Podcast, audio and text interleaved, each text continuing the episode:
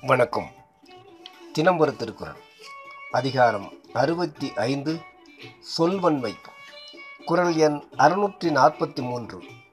கேட்பார் பிணிக்கும் தகையவாய் கேளாரும் வேட்ப மொழிவதாம் சொல். பொருள். தான் பேசும்போது கேட்டுக்கொண்டிருப்பாரை தன்பால் இழுக்கும் தன்மையதாய். கேளாத பலரும் கேட்க வேண்டும் என்று ஆசை கொள்ளக்கூடியதாய் பேசும் திறமையே சொல்வன்மையாகும். விளக்கம். நட்பினர் பிரியாதபடியும் பகைவர் விரும்பும்படியும் பேசுவது பேச்சு திறன் என்றும் சுற்றத்தினர் போற்றவும் அயலாரும் விரும்ப பேசுவதும் பேச்சுத்திறன் என்று பொருள்பட திருக்குறள் இருப்பதை அறிந்து கொள்ள வேண்டும்.